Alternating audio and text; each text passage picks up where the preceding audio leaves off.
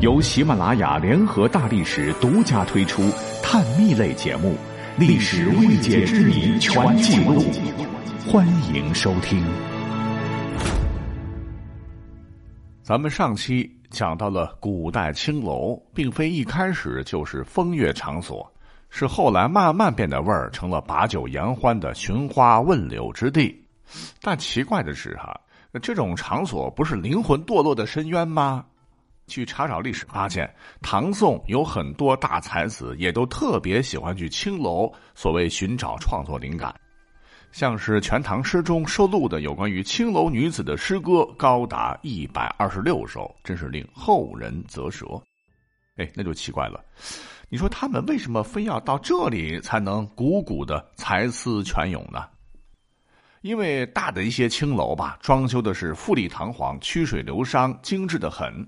如果呢不是店外挂的大红灯笼、车马喧嚣，还真以为是哪家高门大户。哎，这才使得秦汉以来，只是作为官宦大户之家府邸的专用词的青楼，就成了古代夜场的代名词。况且古代才子好风流啊，青楼美女如云，美酒满斗。那都是共同爱好的一帮子人玩，集娱乐、休闲、吟诗作赋于一身。那他们当然喜欢去青楼潇洒快活。而作为青楼中的各位香粉胭脂，呃，以前不是说嘛，女子无才便是德。但是呢，这些花魁头牌，要么是落魄大户的女儿不得已卖身，是有文学造诣的，是识字的。或是美人胚子打小被卖，为捧为爵赚大钱嘛。收养者先花钱找来老师，琴棋书画样样培养，等出落大方后，高价卖给青楼接客，成为摇钱树。你像历史上著名的苏小小、鱼玄机、杜秋娘、薛涛、李师师、柳如是、董小宛、陈圆圆、梁红玉、马香兰，皆属于此类。不光是才貌双绝不说，更是留下了不少传世诗文，在文学史上都占据一席之地。外加职业关系，青楼女子又温柔如水，善解人意，可以陪你研墨吟诗，听你倾诉衷肠，为你斟酒弹曲。那文人墨客哪里把握得住啊？自然可以成为他们的红颜知己。月晚西楼，春风得意。如此这般，美女豪宅加才子，在青楼袅袅婷婷中，自然会碰撞出灿烂的火花，让诗人爆发出惊人的创作灵感，而留下经典名篇。再如我们熟知的伟大诗人李白、白居易、杜牧、温庭筠、欧阳修、苏轼、唐伯虎等大才子，是楚腰纤细掌中情啊，都是长期混迹青楼博姓名的老主顾。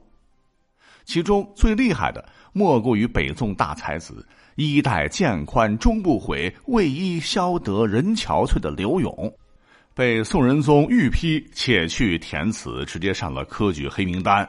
导致其人生大部分时间都流连于烟花巷陌，写下大量词作，署名奉旨填词柳三变，一生作词一百九十首，全部收录在《乐章集》中，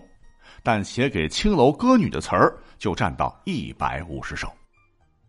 那最后甚为有趣的是。作为这个特殊行业，就是青楼的经营场所，除了老鸨、美人儿以及浪漫的词人，你会发现在不少影视剧里边呢，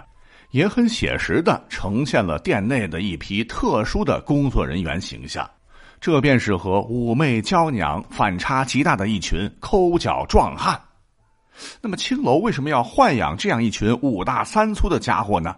很多朋友是百思不得其解啊！其实呢，原因很简单，青楼啊毕竟是黑白两道鱼龙混杂，